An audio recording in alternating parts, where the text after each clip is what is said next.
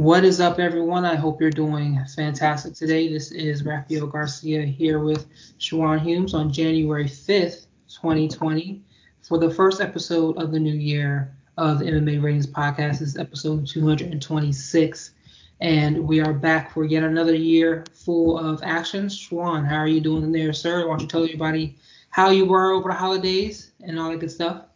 Not too bad. Just a bunch of family came over, so everybody seemed to like their presents. Everybody seemed to have a good time, so I can't complain. Just a lot of people in and out of the house or needing something or wanting something. So it was pretty busy as far as family stuff goes. They're alive and well, so they're alive and well. That's all that matters. Well, I mean, family always know how to make themselves feel welcome and unwelcome at the same time. But we're not going to spend too much time talking about family. I don't understand how they're that comfortable in somebody else's house. I'm not that comfortable in my parents' house, and I grew up in it. Because it's not their house. Like that's the whole thing. Like I'm the same way. Even when I go to my parents' house, it's like it's not for me to go. I don't even stay there. Like it pisses my mom off so much that when I go home for the holidays, I get a hotel. Still to this day, and it pisses her off right up the wall. So I mean, It is what it is. Yeah, and kids come with us, take it all over. I'm like, oh, can I borrow your car? Well, you've already driving. No. You're calling me from the car, so I guess you can. It's always something, man. But we have some stuff to talk about this week. We are going to be talking about the new year, some stuff we're looking forward to in mixed martial arts and boxing across all combat sports. We got a big fight to talk about with Alexander Volkanovski and Max Holloway being announced for UFC 272. But before we do that, as always, I want to thank you and everyone for the time. Who is that? My cat?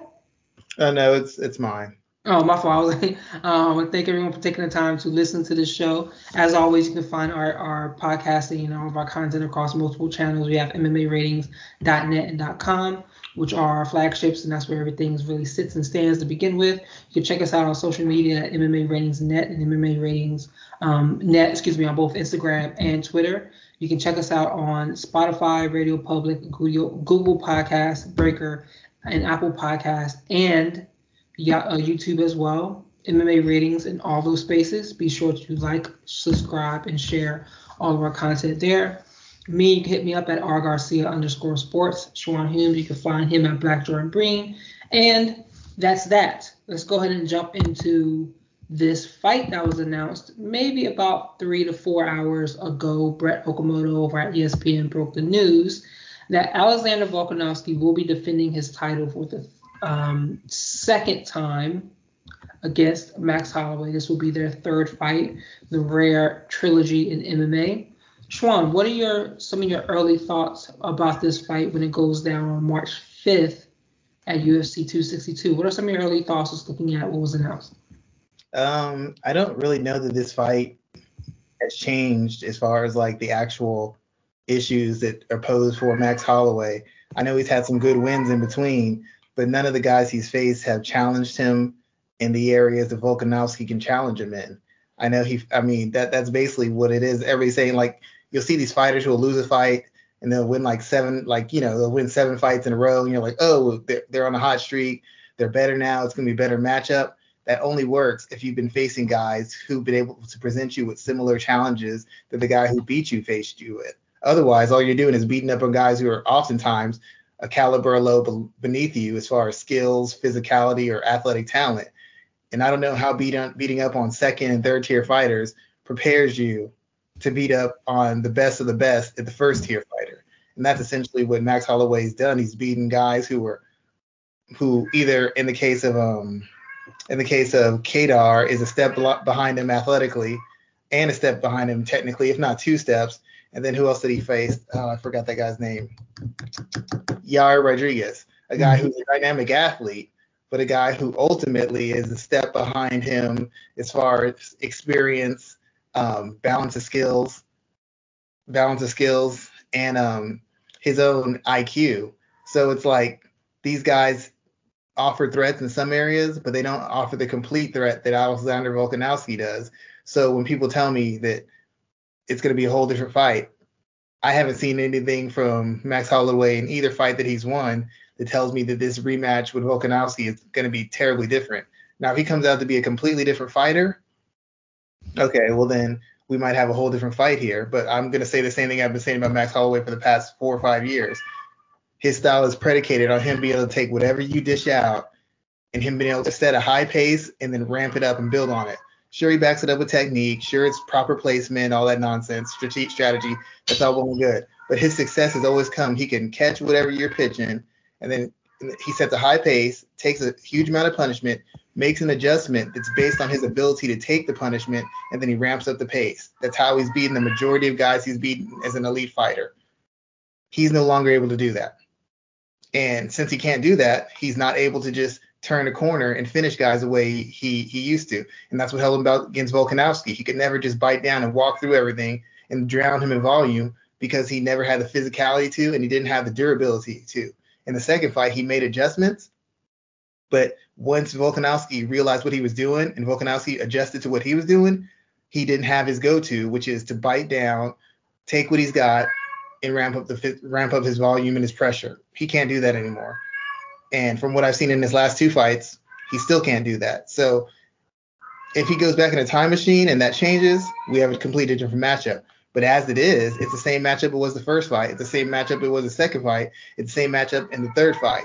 The only question is the same question I've had for Max Holloway each and every year. What happens when that durability finally dips too far past the line? Because it's clearly not what it used to be.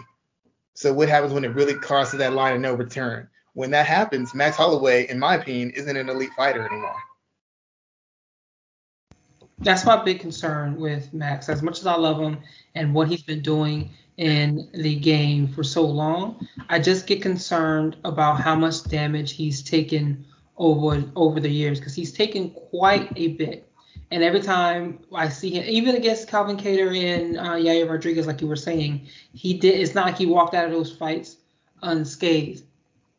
No, he got touched a lot, especially by Rodriguez.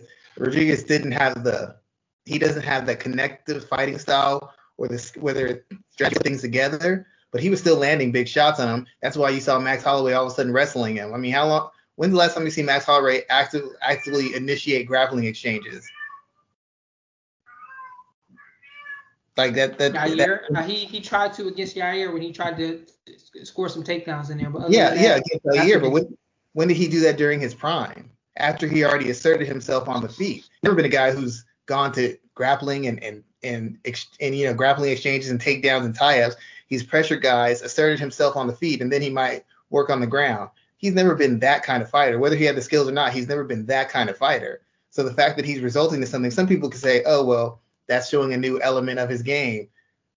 I'd buy that. But my question is, if you would have shown that element 3 or 4 years ago, your trend would be closer to what it was 3 or 4 years ago. The reason you're making this adjustment is because you can no longer have that pace and that kind of physicality or a firefight against a certain caliber of opponent. Those days are no longer there. He can say he's fighting smarter, but he's not a dumb guy. Why wasn't he fighting smarter 3 or 4 years ago? That's my thing. Like, takedowns would have helped him against Dustin Poirier, but he said to get in a firefight. He's a smart guy. If he's really been growing, why didn't he do it then? Yeah, that's very true. And it all kind of rolls back for me about how much damage is he going to be taking. Like, that's my big concern. Like, is he going to be taking more damage that's going to kind of escalate him or escalate him out of the cage? Like, that's kind of my big concern. He's still relatively young. I think he's only like 31 or something like that. And I know not that long ago, we were all really concerned about his health when he was on ESPN, still kind of slurring his words and having troubles communicating. So that's really my thought as I watch him head into this fight here. But at the same time, there isn't much else he could do right now. You can't have him continue beating up featherweight contenders because he's going to do that. If you look at the rest of that division, outside of Brian Ortega, I mean, he's already beaten Brian Ortega. He might beat everyone else ranked in the top 15. And then you can't really move him to 155 because you have to wonder if he has the ability to still win fights the way he does at 145. I think he would be in a dangerous position fighting some of those bigger guys who would be able to really beat him up and kind of weather some of the storm that he throws. So I kind of feel like he and the UFC with him are between a rock and a hard place when they had to book him into this fight. he's basically John Fitched himself, or you could say Misha Tated himself, where you've lost to this person in decisive mad fashion. I guess it'd be more like Misha Tate. And then Misha Tate goes on this tremendous run, but it's like, we've already seen you get stomped by Ronda twice. You'd have to do something incredible for us to give you a third fight. Luckily, Holly Holm knocked her off. So then Misha Tate gets moved right to the front because she's beat the hell out of everybody else. Max Holloway is going to keep on knocking these guys off. And at some point, it's going to catch up to him, but he'll probably knock off another 3, 4, 5 challengers. And by the time he gets knocked off, you know, the division's kind of in a tizzy, because all the guys it'll get to the point where for you to fight Volkanovski, you got to beat Holloway. You can't beat Holloway. You're all the way to the back of the line. So eventually, even when he gets knocked off, the division's already lopsided and offset. I like Max Holloway. He's a smart fighter. He's a technical fighter. He's got great heart. He takes on the toughest challenges. But the only thing when I comment on the fight with Volkanovski is there's just a trend with him. He's never really adjusted mid-fight. His adjustment has always been to walk through fire and ramp up his volume. It's not like he hasn't been punished before by fighters. He's been punished by Jose Aldo. He was punished by Alex Volkanovski. Even when he fought Brian Ortega, everybody likes the highlight of how Brian Ortega couldn't defend his shots and couldn't counter him. But they keep forgetting that Brian Ortega was hitting him with a lot of big shots. Frankie Edgar actually landed his fair share of shots against him. Anthony Pettis was landing a lot of shots against him.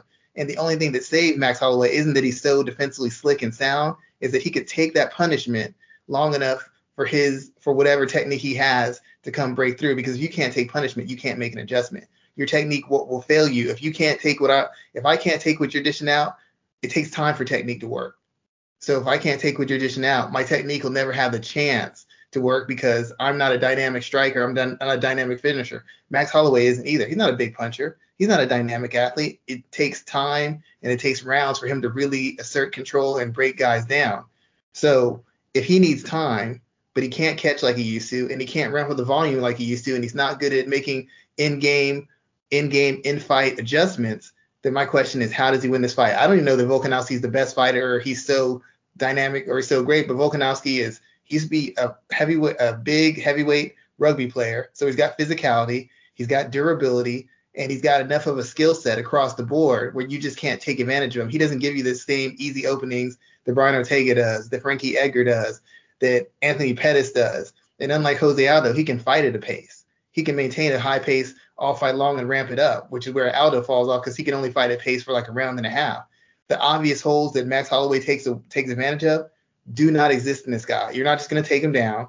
You're not just going to hold him down. You're not just going to ground and pound him. You're not just going to box him up. You're not going to overwhelm with volume. You're not just going to bully him. It's got to be a combination of each and every one of those things. And I don't know, like I said, that Max Holloway has the durability to ramp up the volume, and he's shown historically he has no idea how to make adjustments in fights. If he knew how to make adjustments in fights, he would have beat Volkanovski the second time, because he was up 2 rounds on him, but Volkanovski adjusted, and when he adjusted, Max Holloway had nothing else for him. He could not make any other adjustment to see if Volkanovski could catch up. He would have won 1 more round, fight's over. But he couldn't do it, because at no point could he make an adjustment, and at no point could he bite down, walk through fire, and put something on Volkanovski to get him defensive or get him in bad positions. And he's going to need to do that to be able to win. So maybe he can pull it out for one night. Maybe, but that's a risky proposition.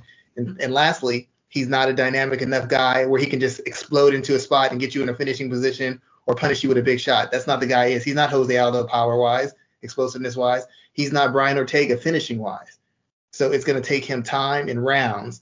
And the more time Volkanovski has, the better he is going to be able to make the reads, make an adjustment, and then put the pressure on Max Holloway. And then it's going to come down to, can Max Holloway for 1 or 2 rounds bite down and go all out like he used to? I don't think he can anymore. He hasn't in years. There's 2 points about this I want to kind of add before we move on to our next topic. The first one is, what happens if Max Holloway wins? You know, are they backing themselves into almost having to do a fourth fight between these two, especially if it's in controversial fashion? Even if he's a dominant win, they have to get a rematch. Max got 2 shots at Volkanovski. Volkanovski is going to have to at least get 1. And then if Volkanovski loses the next one and he wins 2 fights, he's right back in there with Max Holloway again. This is a very treacherous position for the UFC, because, I mean, they like Max Holloway, so if he wins, it's a win-win for them. But the division could be basically held up for at least another year. at least another year with this. This is, I mean, they're hoping. The UFC wins either way, but the people, other people in the division lower, they've got to hope that Volkanovski just wins it, because at this rate, there's going to be a rematch. Even if he goes out there and knocks him out with the first shot, there's going to have to be a rematch. If there's a rematch, that means nobody's getting a title fight for at least 6 months to a year, maybe even 18 months, depending. And you mentioned the rest of the rankings. That was my second question there, because if you look at the group, I mean, Brian Ortega, they've both beaten him. Yair Rodriguez, Holloway's beaten him. I'm not sure if either one of them have beaten Chan Sun Jung, but he just lost to Yair. Then you have Calvin Kattar, who Holloway just beat. You have Jiga Chikadze, who's fighting Calvin Kattar next weekend on the 15th, and he's someone who may be able to make a jump if he looks good and puts together a strong win, and maybe he's next in line if they can find some way. If Volkanovski picks up a win, they can kind of find a way to make that happen. But this division is getting really close to becoming really stagnant, looking at how this is really shaping up. I mean, you have Sodiq Youssef fighting Alex Caceres in a few weeks, and that's really it. Dan Ige just lost. I don't think Bryce Mitchell was quite there yet. So this division is really in need of someone to break through rather quickly. Well, it's been stagnant. That's why they're forced into this kind of rematch, because nobody else has, A, been able to beat Max Holloway, or B, made enough of a case to leapfrog Max Holloway to a title fight against Volkanovski. And for all Volkanovski dominance, all he's done is beat Max Holloway twice and beat Brian Ortega, who was crushingly dominated in a one-sided fight, dominated by Max Holloway. So I mean, in what, the 2 years? I know there's been the pandemic and everything, but in the 2 years he's been champion, he's really only fought two opponents. He's gonna have fought. He'll have defended the title twice. This will be the third time defending the title, but he's only fought two guys and three defenses. I mean, and if it wasn't such a high-level fight, people wouldn't be clamoring for it. So that hardcore fans will be satisfied. Casuals like Max Holloway, so they're satisfied. But as far as generating new interest and growth and pushing forward the division, the people lower than them are so far behind them. Nobody thinks they're even worthy of a shot. And even if whoever wins this fight is going to be favored against the entire field at 45. So there's no real interesting fights outside of this rematch. I think they were hoping that someone would knock Holloway off, someone would knock Volkanovski off, so we could have a kind of a rebirth and inject the division with life, but neither one of those things happened. So now we're getting the third match. And I know it's a good fight, but when you start getting into threes and fours, it starts to get a little ridiculous. So the best case scenario for the UFC is Volkanovski wins this and we're done with it. Because if it goes into a four fight, oh, Lord, it's just a bad look for the division. It's just a bad look. And they're already getting outpaced by 135. Welterweight in the divisions. They can't afford to take a step back as far as interesting matchups and interesting fights. I definitely agree with you on that there. But this would be an interesting fight to see how it plays out. It'll be a good fight, regardless. March 5th, it will definitely be a good fight, and it's a fight that a lot of people still. But make sure everybody keeps a close eye. If Max Holloway, if his chin goes past that line, it's gonna get ugly, and it's gonna get ugly fast. You can have an incredible chin. You can have incredible recuperative abilities. At some point, that runs out. And Max Holloway, much like Tony Ferguson, is a very skilled guy who chooses to break his opponents. He meets his opponents head on to break their will, and then he uses his skill set on them. That has a price. That has an expiration date. And you saw how badly when Tony went past his, he went from an elite guy to a guy who can't even compete anymore. So when it happens to Max Holloway, if it happens in this fight, it is going to be ugly, and I mean ugly. I definitely agree with you there. So that's the really only big fight announcement we have to talk about today. I wanted to kind of look forward to the year of 2022. Siobhan, what are some of the things that you're looking forward to from combat sports this year? Combat sports in general, mixed martial arts? Both.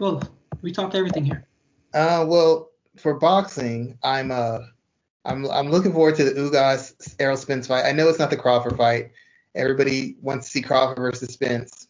I get that, but the fact of the matter is, it is a title unification fight. So whoever wins this will be what?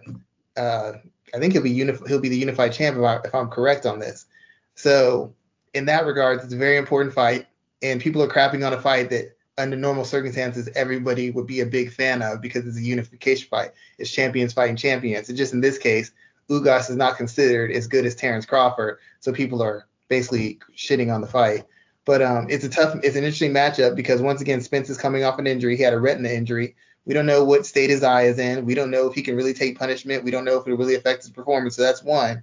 And two, for the first time in a long time, most of the guys he's faced have been guys who, even if they could box a little bit, were kind of straight ahead or were available for him. Danny Garcia isn't defensively slick. He's a low-volume counterpuncher who sits on his counters and tries to get guys out of there with big counter shots. He doesn't throw volume. He's not hard to hit. Sean Porter is awkward. He's got some education, but a lot of his is physicality, volume, and his durability. Even against Kell Brook at the time was a long, athletic boxer puncher. Against Ugas, he's facing a guy who is athletic, who's awkward, but who's also a very good boxer and a very good defensive fighter. He's kind of got an awkward slickness to himself, and we've never really seen Errol Spence in a fight where a guy could match him as far as his boxing skills, and seen him face the guy who was not going to make himself available for counters or leads. So it'll be interesting to see how Errol Spence fights when he doesn't have a clear technical advantage as far as boxing. He'll still have his physicality. He'll still have his volume. But given that he did have a serious eye injury, we have no idea what's going to happen once he gets hit in the eye, or if he gets hit a couple times in that eye. But even without that, it's an interesting matchup of brawn versus skill. And it'll be the first time I think he's facing a guy who's comparable to him athletically as well. So I'm very interested to see how he faces the combination of a guy who can box, a guy who's defensively responsible, and a guy who's got enough athleticism that he can't naturally just outpace him or just have his way with him physically. So that's going to be a very good fight that's going to get dumped on because it's not Spence Crawford, but it's a very good fight, and it's a very good challenge for Spence coming off of a severe injury. He could have taken a tune-up. He's taking on another champion who just got done beating Manny Pacquiao and who many people thought beat Sean Porter a couple years ago. What do you think will be the biggest boxing fight that we'll have this year? Biggest one? Well, as far as skills and ability, I think they're trying to do Amanda Serrano, Katie Taylor fight, and it's women's boxing. And I know that's not as big in America, but across the world, that's a very big fight. And it's essentially two of the best, two of the finest technicians in boxing. If that fight actually ends up happening, it'll be a blockbuster event internationally.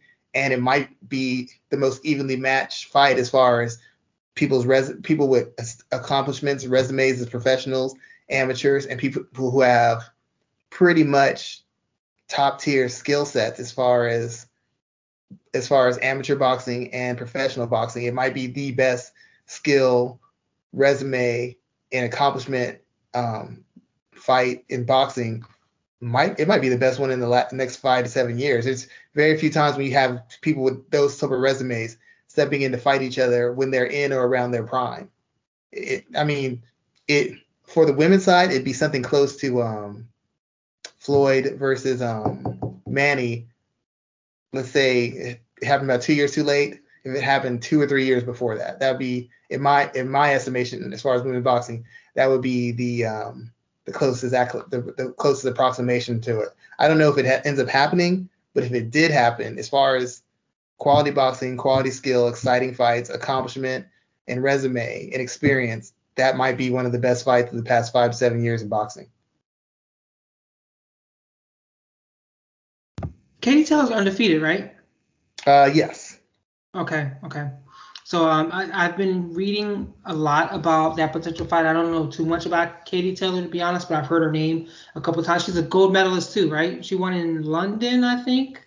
Yeah, she's really, in women, the problem with women's boxing is the same problem MMA heavyweight and light heavyweight. At the top, it's very top heavy. Once you get to three to five, the talent level kind of drops off. So the girls at the top are just light years better than everybody else. Amanda Serrano is light years better than everybody else. Katie Taylor, for the most part, is light years better than most everybody else.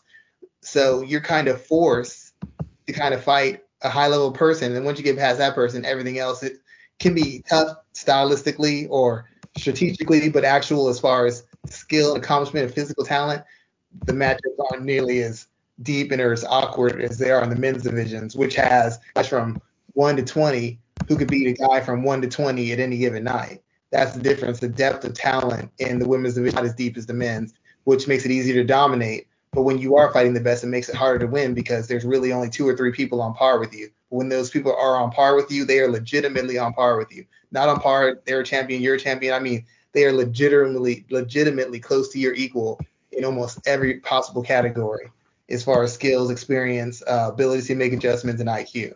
But the rest of them are so far behind that you see a bunch of ultimately one-sided fights. But Katie Taylor is an elite fighter, as is Amanda Serrano. I know people think of her as Jake Little Project, but she is literally one of the best top 10 boxers. And I mean, as far as her skill and what she's done in her area of boxing, she's probably a top 10 boxer. If you put everything equal, a top 10 boxer, be a man or woman in the world for at least the past 10 years. She's that good about it. You mentioned Amanda. I want to bring up one other point about her before I give you some of my thoughts on what I'm looking forward to this year. I know you saw her kind of piggybacking off of Jake Paul's message about going into the UFC and fighting Valentina Shevchenko on the same card. I don't want to talk about her fighting Valentina. I think she would obviously get smoked in that contest there. But no worse than Priscilla Cachuera. So that's what I was going to ask. Where do you see her ceiling from an MMA standpoint? I think she's 1-1-1 in MMA, maybe 1-1 or 1-0-1. Something like, I remember she had to draw. I know she's 1-1 as well. Where is her ceiling? And do you think she's really dedicating as much time to that space as she does with boxing? I don't know. I mean, to be fair, it's kind of like the Claressa Shields thing. They are so far ahead of most people in their division that you could probably get away with training both of them. The problem is for you to compete at the elite level of MMA, it's like this competing at the elite level of boxing. You have to have a certain talent, and you also have a certain level of commitment. On the men's side, you look at Clay Collard. He competed in MMA. He was all right. He competed in boxing. He had a couple of upsets, but as he got further along in boxing, he started hitting his head, which also coincides with the fact that a couple months ago he had an MMA fight for PFL. Had a couple of them. So you have to imagine that affected his training and limited him to a degree. She's still a world-class athlete. She's a little bit older, so I don't think she's physically near her prime anymore. So I don't know that she could pick up all the nuances and intricacies because it's a lot to take on. But as I said, in women's mixed martial arts, the depth of talent, same thing in women's boxing, isn't as deep as the men's. That may sound sexist, but it's just a fact. In certain divisions, you can get by with skill sets that you in a men's division you would never. In bantamweight women's division, some of the girls who are ranked could never get by with that skill set in men's bantamweight. It just wouldn't happen. I'm sorry, it's just a fact. So there's people she could beat. She would just have to dedicate her time to it. She's already world class in striking, and I know it's just boxing, but the fact of the matter that entails footwork, hand speed, power, and certain defensive acumen that would translate over to mixed martial arts. So if she could be effective, there's enough girls. You could get her on a 5-fight win streak easily on regional MMA. I mean, we could get Hannah Cyphers like 8-0 or 7-0. You telling me we can't get Amanda Serrano to 8-0 or 7-0? We can't get her to 10-0? I would think if she really committed to herself, there's people in the UFC she could be right now.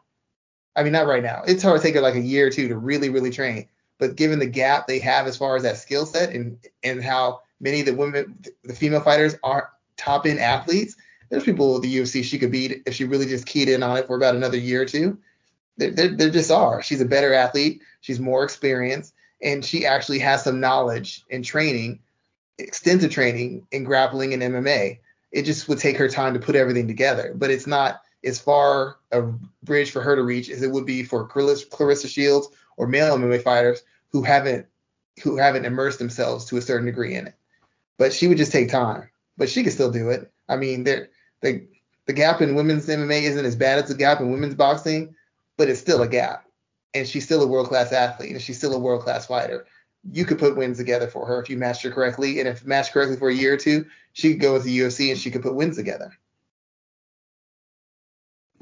Yeah, I think that's what I'm really interested in. Where's her ceiling in both spaces? And I'm going to throw it back to you in a second, but what I'm looking forward to the most in combat sports, specifically in mixed martial arts this year, directly within the UFC, is I'm interested in how fighters find the space to push back more when it comes to fighter pay. We see what's going down with Francis Ngannou right now. He is scheduled to fight Ciryl Gane on the 22nd of this month, or whatever that is, for the UFC heavyweight title. And he has one fight left on his contract. If he loses the title, I think this is his last fight. If he wins, they push him into that mandatory kind of continue fighting as long as you're a champion. But I'm interested in seeing if this becomes a year where we see more fighters willing to push back against that, and what does that really look like? I don't think you. I don't think you will. The only person I've known who actually talked the talk and walked the walk, I don't know her, was Leslie Smith. Leslie Smith drew a line in the sand.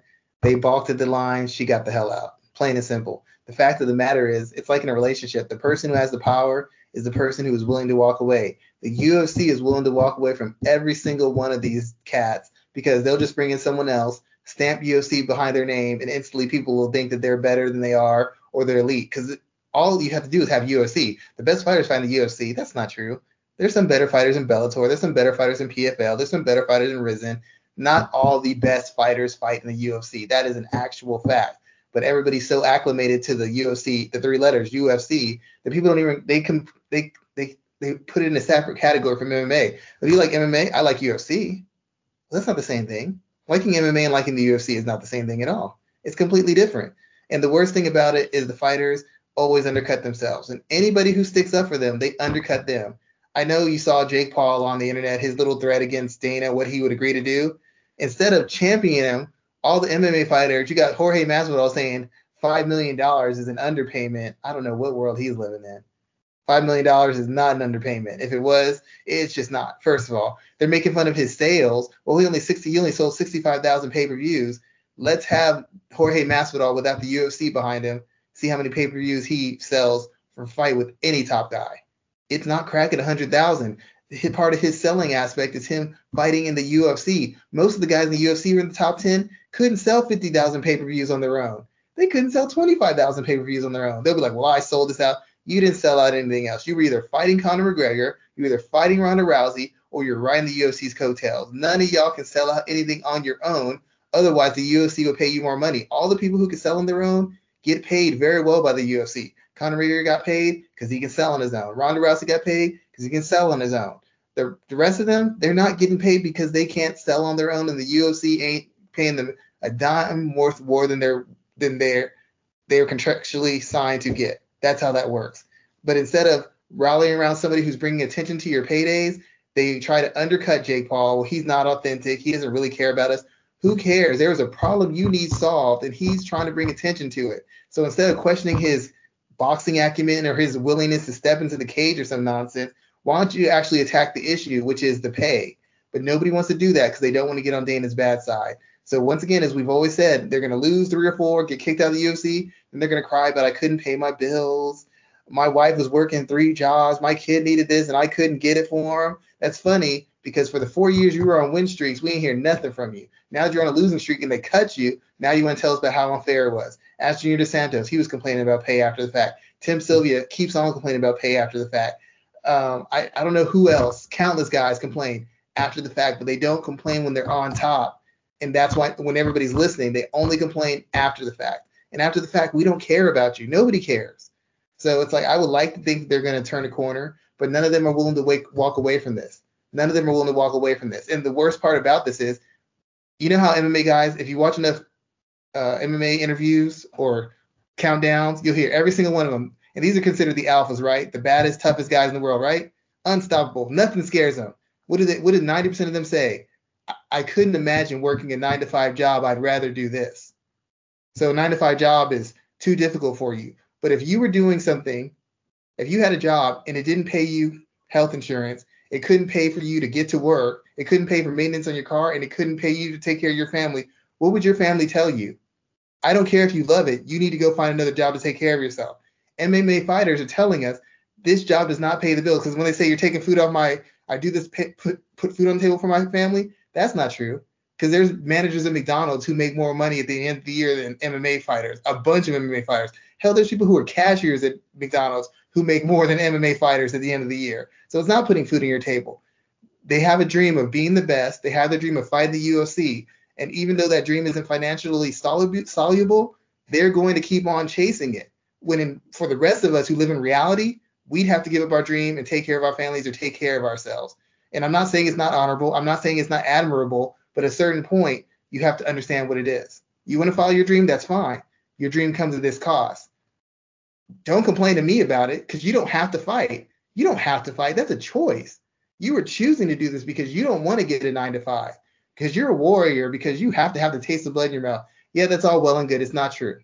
You're doing this because you want to. You don't have to. You could literally get a job in multiple other places, make a good enough living, make more money than you're making now. You're choosing to do this. And you want me, they want me, and they want you, and they want fans to do the heavy lifting and speak out on their behalf. But none of them are speaking out on their own behalf because they're afraid of getting slapped down by Dana or the Fertittas or whoever owns it now.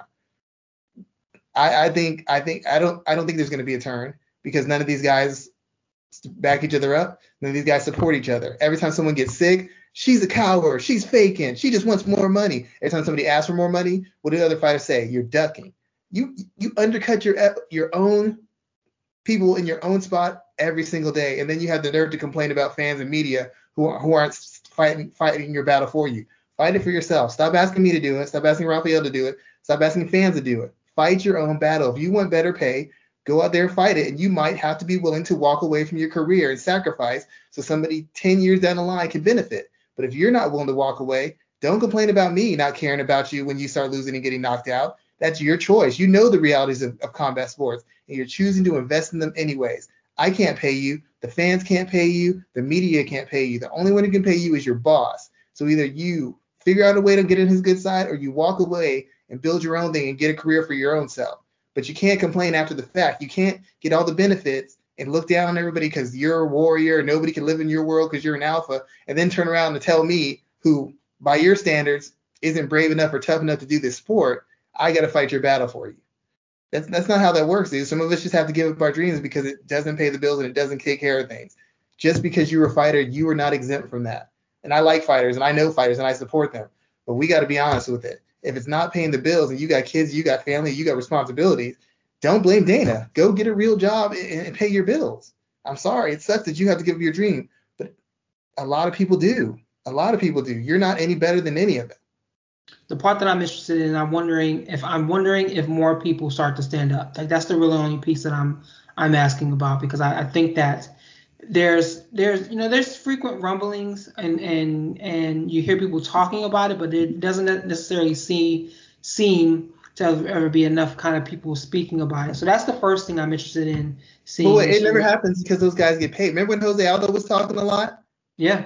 A new contract. I mean, Donald Cerrone was talking a lot. TJ Dillashaw. So many guys. TJ Dillashaw, Donald Cerrone. At one point, they signed a new contract, and what happens? What happens when they sign that new contract? They all shut up. That's ultimately it. The NBA, NFL, they might hate other players. I hate that guy. But they understand the price that gets paid to get to that level. They still want that guy to get paid. They might hate him. They might want to dominate him and embarrass him. But they still want him to get paid. MMA fighters do not care about the other guys. They don't care about Conor McGregor. Conor doesn't care about them. If he did, he could stand up. GSP could stand up. But nobody stands up. Once they get paid, they fall in line, and when they're not getting paid, they don't say nothing because they hope to get paid. Then when they find out they're not, then it's like, well, I didn't have health insurance. I've got this damage.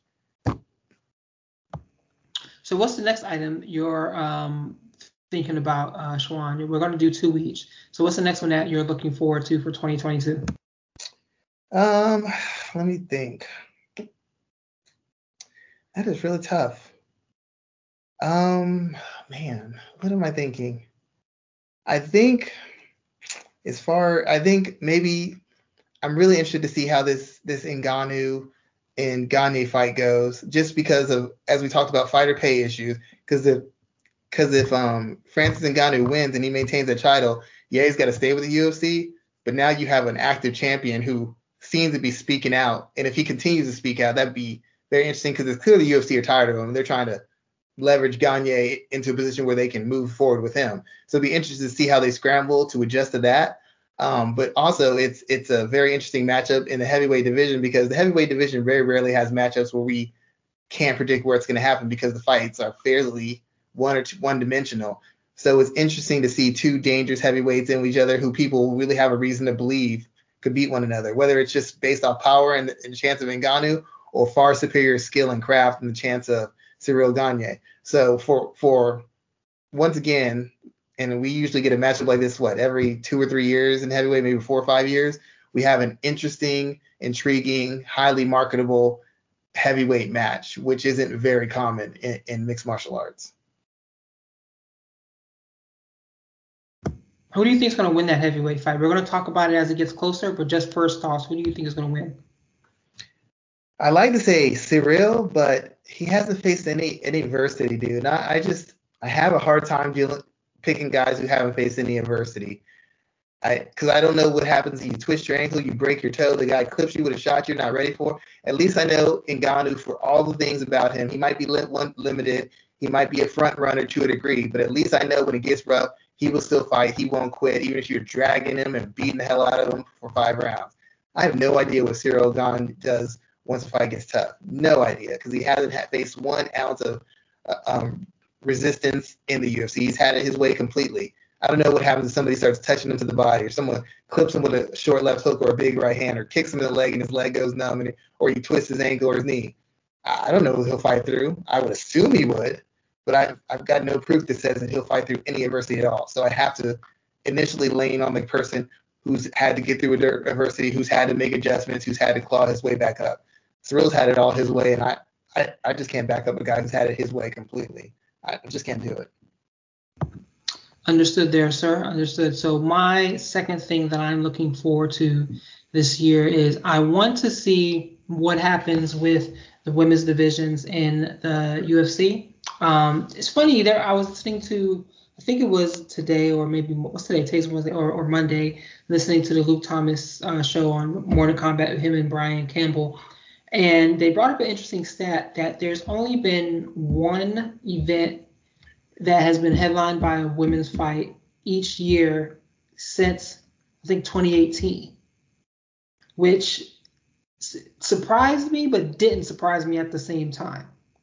So I'm wondering if we see a situation this year where there's maybe 2 events that are headlined by women, or if they continue to kind of stay in the relegated position that they're in, because UFC will almost try to bookend any type of men's title fight into a card rather than put the women in the main event picture, which is what we've seen pretty consistently over time. So I'm wondering if that's something that we see maybe begin to slightly shift. There hasn't really been any push for it to shift, but if that's something that gets highlighted and we see maybe Valentina headline 2 shows, Amanda Nunes versus Kayla Harrison maybe headline a show or something along those lines.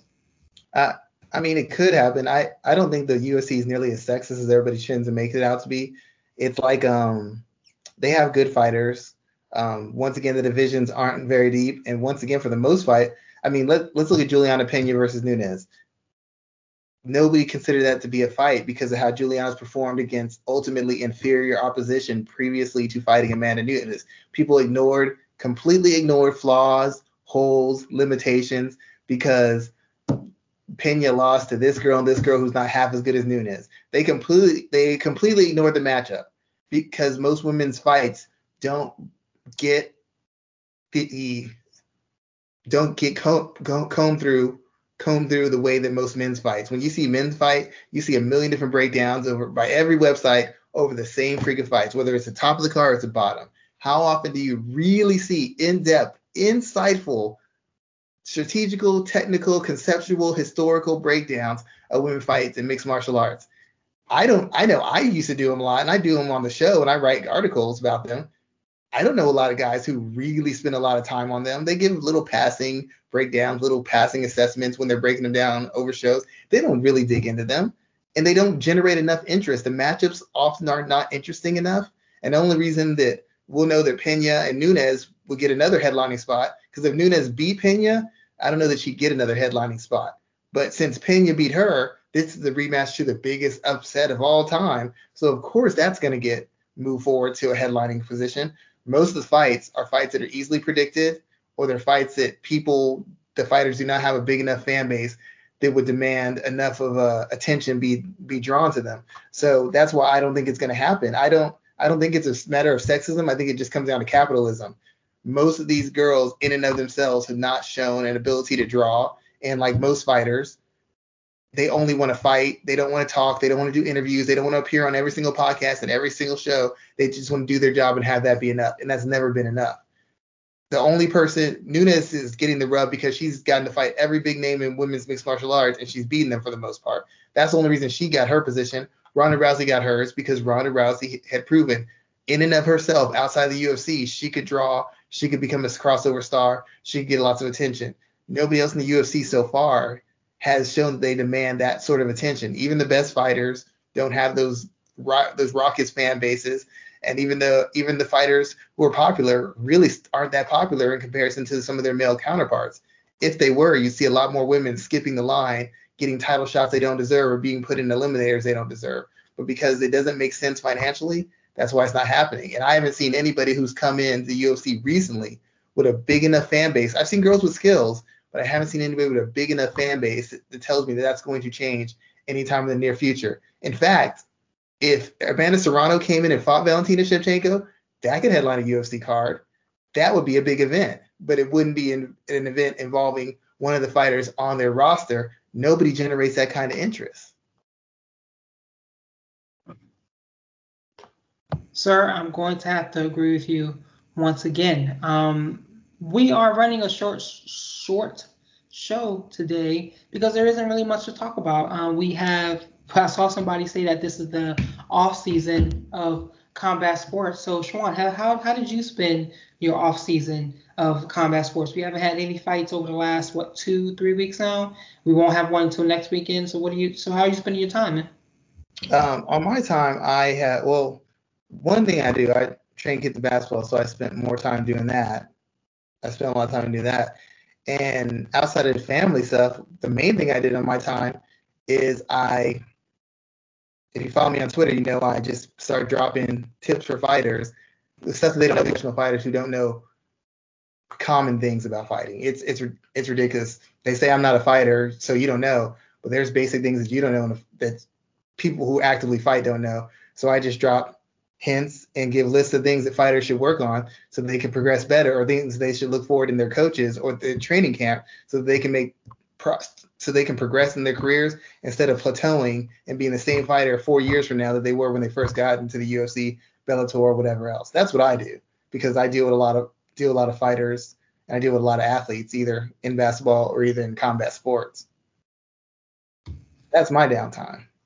That's your downtime. See, my downtime has been a whole bunch of traveling. I was in Mexico for New Year's, which was pretty awesome. I almost got stuck there, but thankfully I did not. I got back in time. Had the private jet come through? I'll say it again? Had the private jet come through? Man, look, it almost got to that point because the rebooking that the American tried to put me through Sunday night into Monday morning was not going to be fun, but I got right back. I got back right before the snowstorm hit up here, so I made it home safely. But I'm just trying to enjoy my downtime, man, just because after next week, it picks right back up. We have 2 UFC cards back-to-back. I think we have one that first weekend of February. So, we're going to hit the ground running. We're going to have a lot of work to do this year. But MMA Ratings, the podcast, will be here all year to stick with giving you the show that we've been giving you for the last 225 episodes. So, again, as always, thank you. Wait. Go on. You said you had something to add, didn't you? Go ahead. Yes. 2 things. 1. MMA fighters who complain about boxers not coming over to mixed martial arts, you have to understand, y'all complain about the money in mixed martial arts. So how are you going to convince a boxer to come over? I know the logic MMA fighters say is, if we're in the UFC, Dana White will pay big money for that boxer to come over. But once again, whether it's in boxing or it's in mixed martial arts, the money is focused purely on the boxer. If Kamaru Usman and Canelo fought in the cage, Usman could probably make $5, $6, $7, $10 million, but that money would all be predicated on Canelo coming over. It's not based on anything Usman's done, because as big and a star as Usman is in the MMA world, he's not really a big crossover star like Canelo is. So if Canelo, why would Canelo make that risk going to mixed martial arts? Sure, he can make tons of money, but he could still make $25-30 million and just box you. So I understand what MMA fighters are saying. I'm upset. It's not fair. They don't have the courage. I actually think that boxers have more respect for mixed martial arts than mixed martial artists have for boxing. I've been in gyms. I've been around fighters. Every single fighter thinks they're nice with their hands. Every single fighter thinks they can box. They actually downplay what a skill boxing is. Well, all you have to do is defend with your hands. Yet every time you'll go in against a world-class guy, y'all can't seem to do it. It's just the disrespect for boxing, and I understand it's not the favorite sport. I understand there's politics, but the art of boxing is a very serious art, and no other art that's part of mixed martial arts gets dissed as much as boxing. People don't go challenging Roger Gracie for grappling. People don't just go against the best Thai fighter in the world and say, let me go fight that guy. Why? Because they respect those arts, and because those arts aren't going to get them paid the way it would to have you fight the name guy in boxing. So I get tired of that argument that they're afraid of us. They're not afraid. It just doesn't make any sense. If I'm making $25 million to do my specialty, why am I going to go over $25 million to do something I have no concept of and no real skill or experience in? What sense does that make? Especially when I'm the money. Floyd Mayweather was the money, not Conor. Canelo's the money, not Kamaru Usman. And I just wish MMA fighters would just be more respectful of boxers, because I don't hear boxers bashing MMA fighters. I hear MMA fighters bashing boxers all the time. Boxers say, I couldn't survive in a cage, but every MMA fighter says, I could go a couple rounds with De La Hoya, I could go a couple rounds with Floyd, and they get respected for basically being outclassed and beat up by world-class boxers. If you're a boxer, you come into MMA, you don't get any respect for getting choked out. You get laughed at. You get laughed at, and your earning potential is hurt from that point on. Conor's earning potential wasn't hurt by fighting Floyd. It went up. Tyron Woodley had the biggest paydays of his life boxing, not in mixed martial arts. His value went up. That's why that happens. And secondly, this is more of a functional thing for fighters. Y'all need to start having, I don't care what level you are, but especially if you're not a top-level fighter, you need to start having your coach or some coach pay attention exclusively to when you are sparring. I know y'all are at these big camps and you want to aspire to get to a certain level, but the problem is a lot of fighters are not, they're making repeated errors in their sparring that aren't being caught, and those errors are costing them wins and costing them damage that is unnecessary for them to be absorbing, because someone is not carefully going through their sparring footage, breaking things down and pointing things out. And they think because they're with a big camp and so-and-so's in their corner, that doesn't do you any good unless that person is specifically paid for and focused on what you were doing exclusively. And they are really invested in you. And a lot of big camps, those guys are split between you and bigger fighters. When they have a bigger fighter, you get put to the back. You get put in the rear seat. And when you're trying to come up as a fighter, you can't afford tremendous mistakes or missteps. You have to be on it 100%. So I'm going to say a lot of MMA fighters need to invest in themselves, because if you want to get better, every other sport understands this. Boxers understand this. Basketball players, soccer players, baseball players, football players, they all have individual coaches. They all have people who break them down outside of their team, and they focus on their skill building, and they focus on how to make adjustments and how to pick up the flaws in their game. More MMA fighters need to make that investment in themselves, and you'll see a tremendous growth as far as the technical growth, the conceptual understanding, and the strategic game plans people have. Because too often guys come in making this mistake in the year 2014 when they got in the UFC, and 5 years later, 2019, they're still the same fighter. How is that happening if you are paying a coach to help you get better and you were getting to spar with the best fighters in the world? How are you the same fighter making the same mistakes? You didn't jab your way in and out when you first got into the UFC, and 5 years later, you still don't jab your way in and jab your way out, except now you're a step slower and you're getting knocked out left and right. The time to work on your skills and to invest in film work and invest in outside coaching is not once you lost your fastball or once your chin is gone. Too fucking late then. The time for you to invest in yourself is early, so you can extend your career and extend your prime and extend your time. If you get to be a world-class fighter, you can extend it instead of being world-class for 2 years and then falling off the face of the earth 2 years later because you don't have any skills to back up that athleticism. That's just the tip I have for most MMA fighters. And there's lots of guys on Twitter. There's Conor Rebush. There's me. There's a lot of people you can go to. But if you don't want to make the investment, then you're basically saying, I'm okay being at the level I'm at, and I don't want to be world-class, and if I am world-class, I don't plan on having a long stay there. The best fighters, the best athletes, the best ball players all do the work with their team, and they do a bunch of work on their own. If you're not doing both things, you're not as serious as you think you are, you don't want to be great as you think you want to be great, and you will not be on the top for as long as you think you will be. These are just facts. You either do the work and make the investment, or you just have your moment, and then fall off a cliff like the other 87% of fighters who go to the UFC, Bellator, or Rizin, who go on little win streaks, and then you never hear from them again. It's your choice, but y'all really need to start investing in yourselves, because I watch a fight. I can watch sparring sessions and figure out things right away. I watch fights, and people are like, how did you know that was going to happen? Because I pay attention to habits, and you have the same habit you had 6 years ago, except now you're a worse athlete and you can't take a punch. What did you think was going to happen? There, I'm off my soapbox. Sir, you are always welcome to get on your soapbox here, but as I was saying, we should have a good year put in front of us. This is a new year here, and we are always going to be doing the work. So please be sure to like, share, and subscribe to our content wherever you may see it. You can always catch us at MMARatingsNet.com. Check us out at MMARatingsNet on Instagram and Twitter. I'm R_Garcia_sports, and Siobhan Humes is Black Jordan Green. Otherwise known as Hoodie Siobhan. There's Hoodie Mello for basketball, Hoodie Humes for MMA. I wasn't gonna make the association. I'm not even gonna touch that. I'll touch that one next week. But we'll be back next week. So as always, thank you everyone for taking the time to check us out. Everyone have a great day. Stay safe out there in these streets, and wear your mask, and Black Lives Matter. Have a good night, everybody. Take it easy, guys.